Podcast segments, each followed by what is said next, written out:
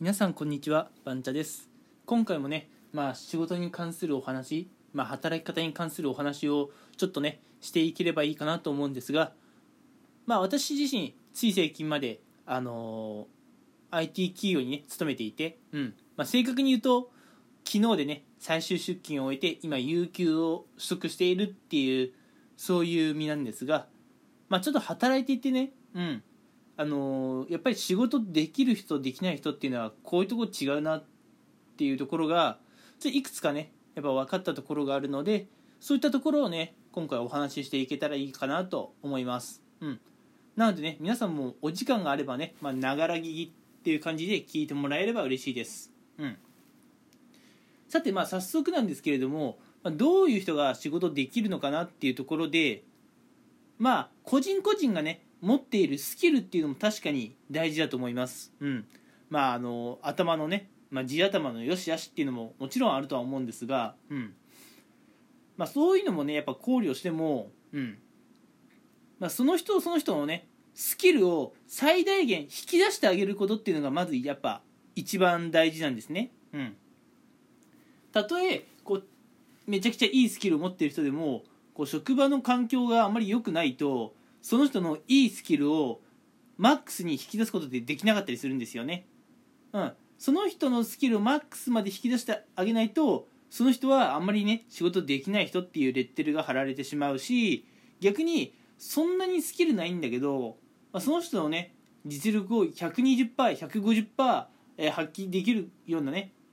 職場環境であるなら、その人はね、実はそんなに大したことはないのに、あいつすげえやつみたいな風にね思われるんですよ。なのでまあやっぱりね一番大事なのは職場の環境っていうところはあると思うんですけれどもじゃあどういう職場だと社員一人一人のねスキルを最大限まで引き出せるのかっていうところで言うと、うん。まあ、特にねこれは、まあ、人と接するのが苦手な、まあ、私みたいなあのコミッションみたいな、ね、方はすごいこう聞いてほしい話なんですがやっぱり小さいチームで少数で、うん、やっぱ活動する方がいい結果出やすいです、うん、やっぱ少数精鋭でやると、まあ、仕事をする上で必要な情報共有とかもその少人数だけで済むわけですよね、うん、もし大人数で仕事をしているとなると、まあ、一人一人にね口頭であの情報共有するのってかなり難しいじゃないですか。なのでそのためにメールを打ったりチャットチャット文ね書いたりすると思うんですがメール文書いたりチャット文書いたりしてる間に他のやらなきゃいけない作業のことをね忘れてしまったりするんですよね。うん。でメール文とかチャット文を書いて送ったとしてもみんながそれをちゃんと読んでるっていう保証は実はないんですね。みんな忙しくてその文章読んでられないかもしれないし。うん。そして何よりメール文とかチャット文書いてる時間非常に無駄ですからやっぱ作業効率が落ちてしまいます。大人数でやると情報共有が大変だったりね、うん。まあ、あのー、あちこちでね、こう情報の認識がね、まあ、ずれてしまうってこともね、多々あります。うん。ただそれが少数だとね、あまりそういうことは発生しにくいっていうのがね、リアルな話です。うん。少数だと、こう、まあ、あの、メールとかね、チャット文を書く手間が省けて、まあ、口頭だけで情報共有が済んでしまうっていうことは全然あります。うん、でやっぱ少人数でやってるってなると人間関係的なストレスも限りなく少ないので、まあ、自分みたいな、えー、人とね関わるのが正直あまり得意じゃないというか可能であれば人との関わりをね最大限減らしていきたいような人にはこうやっぱ少数精鋭で仕事をするっていうのは、うん、精神的ストレスも少なくてなおかつパフォーマンスもねあのしっかり引き出せるいい条件だったりします。うん、なので今回、え何がお話ししたかったかっていうと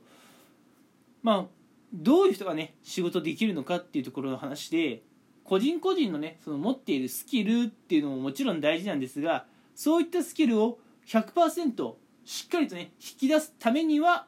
うん引き出すためにはですよ少数制でこう仕事するっていうことが一つね大事なんじゃないかなと思います。うん。なのでもしね皆さん日頃こう大人数でね仕事をやっていて大人数で仕事をやることにね精神的なストレスを感じていたりするのであればちょっとね、えー、まあ、チーム編成を見直してみてもらえると、まあ、お仕事がねもっとスムーズに進んだりしていくのかなというふうに考えております、うん、やっぱりね、えー、お仕事では人間関係が大事です人間関係さえちゃんとしてれば仕事で結果は出ますそういうお話です。はい。それではね今回はちょっとね短めですがこの辺で終わりたいと思います。最後まで聞いてくれてありがとうございました。